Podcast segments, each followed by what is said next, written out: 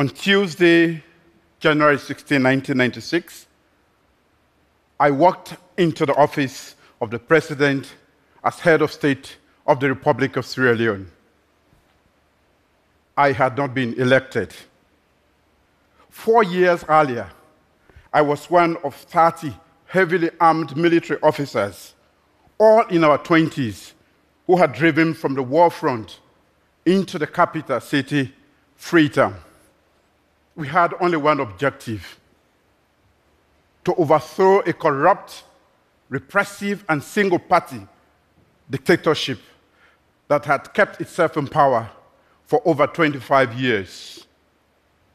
But in the end, it wasn't a violent coup.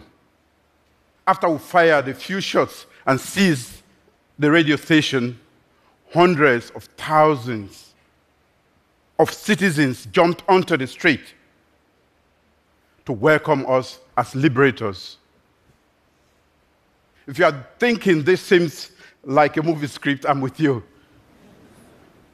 I was part of the ruling military government and I served in several roles. Our goal was always to return the country to democratic civilian rule. But after four years, those multi party democratic elections have still not happened. Citizens we are beginning to lose faith in our promise. You know what? I like to keep my promises. Some of my comrades and I staged another military coup, at this time against our own head of state and commander. Again, it was a bloodless coup. That is how I became the new military head of state in January 16, 1996. I was still only 31 years old. Of course, power was sweet. I felt invulnerable. I had thousands of heavily armed men and aircraft at my command. I was heavily protected and I lived in luxury. But my obligations to my nation were always superior. Millions of fellow citizens were either displaced or fleeing the violence and pillage of war. So I engaged in a fury of diplomatic activities right across the sub-region and convinced the re reclusive rebel leader to initiate peace talks for the very first time. I also called a national consultative conference of civil society organizations and stakeholders to advise on the best way forward. In both cases, I shared with them what I believed in them in then and now. That Sierra Leone is bigger than all of us. And that Sierra Leone must be a secure, peaceful, and just society where every person can thrive and contribute to national development. And so I initiated peace talks with the rebels.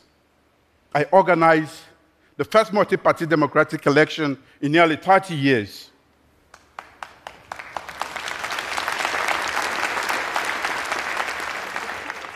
I handed over power to the newly elected president. I retired from the army and I left my country for the United States of America to study, all in three months. In many a long walk, I wondered how we could get it again, how we could get it right again as a nation. More than 20 years later, in April 2018, with a few more wrinkles and gray hair, I was again head of state. But guess what? This time I had been democratically elected.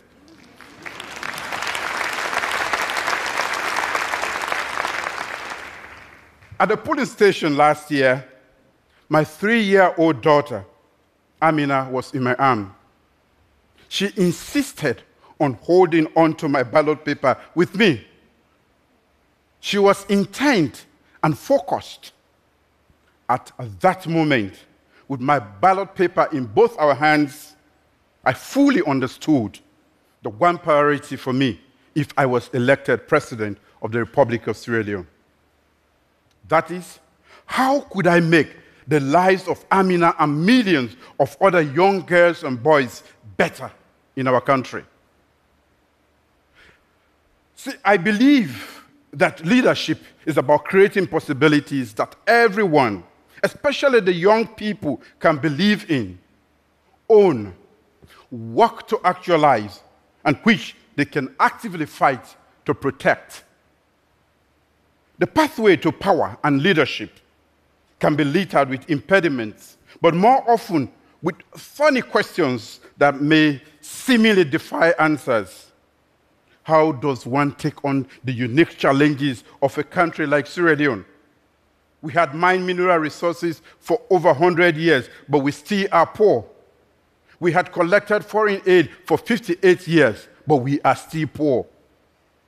The secret to economic development is in nature's best resource skilled, healthy, and productive human beings.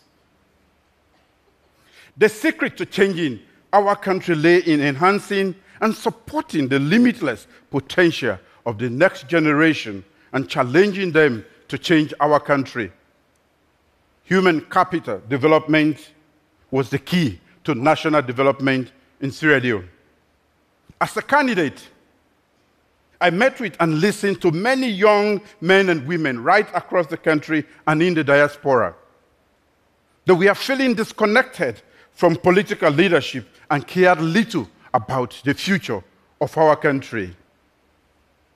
How could we engage them and make them believe that the answers to transforming our nation was right in their hands? Immediately after becoming president, I appointed some of Sierra Leone's brightest young people as leaders with responsibility to realize our shared vision of transforming Sierra Leone. I am grateful. Many of them said yes. Let me give you a few examples.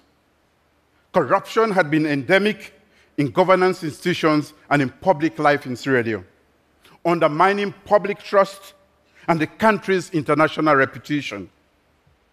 I appointed a young attorney as commissioner for the Anti Corruption Commission. In less than a year, he had a 100% conviction rate and recovered over $1.5 million of stolen money. That is seed money for building the country's first ever national medical diagnostic center in Sierra Leone.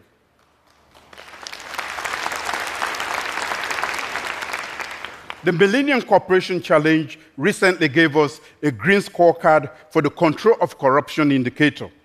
And multilateral development partners that had left Sierra Leone are now beginning to return. We are determined to break the culture of corruption and the culture of impunity that is associated with corruption. Before I became president, I had I met a skinny, dreadlocked MIT Harvard trained inventor in London. Over coffee, I challenged him to think and plan along with me how innovation could help to drive national development in the areas of governance, revenue mobilization, healthcare, education, delivering public services, and supporting private sector growth. How could Sierra Leone participate in the digital economy and become an innovation hub? Guess what? He left his cozy job at IBM and he now leads a team of young men and women within the newly established Directorate of Science, Technology, and Innovation in my own office.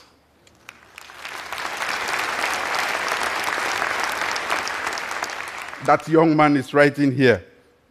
I challenged another young Sierra Leonean woman to set up and lead the new Ministry of Planning and Economic Development. She consulted widely with, with Sierra Leoneans and produced in record time the medium term national development plan titled Education for Development.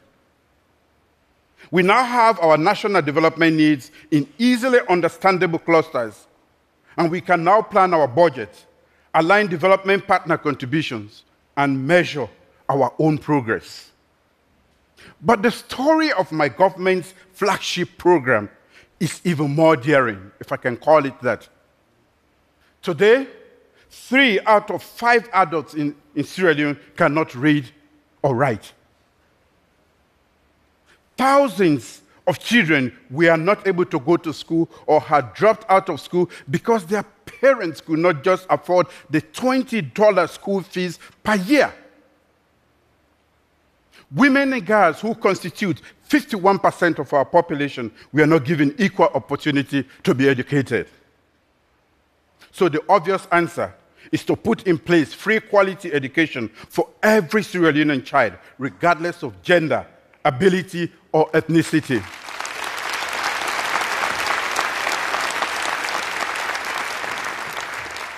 Great idea you've clapped for, right? But the only problem is we had no money to start the program. Absolutely nothing. Development partners wanted to see data before associating with my vision. Of course, political opponents laughed at me. But I campaigned that a nation that invests in human capital development through free quality education affordable and high quality healthcare services and food security, we accelerate its national development program. I argued that for Sierra Leone to produce highly skilled, innovative, and productive workforce fit for the 21st century global economy, we needed to invest heavily in human capital development in Sierra Leone. But we had no money because the previous government had virtually emptied the coffers. We clamped down on corruption, closed up the loopholes for fraud and waste, and we watched the money build up. We successfully launched free quality education program in August last year, four years, four months later. Today, two million children are going to school.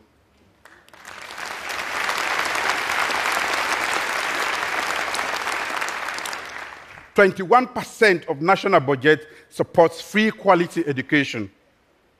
In close collaboration and in partnership with development partners, we have now provided teaching and learning materials, safe spaces for girls, and started implementing school feeding programs across the entire country. We have even paid backlogs of salaries for teachers.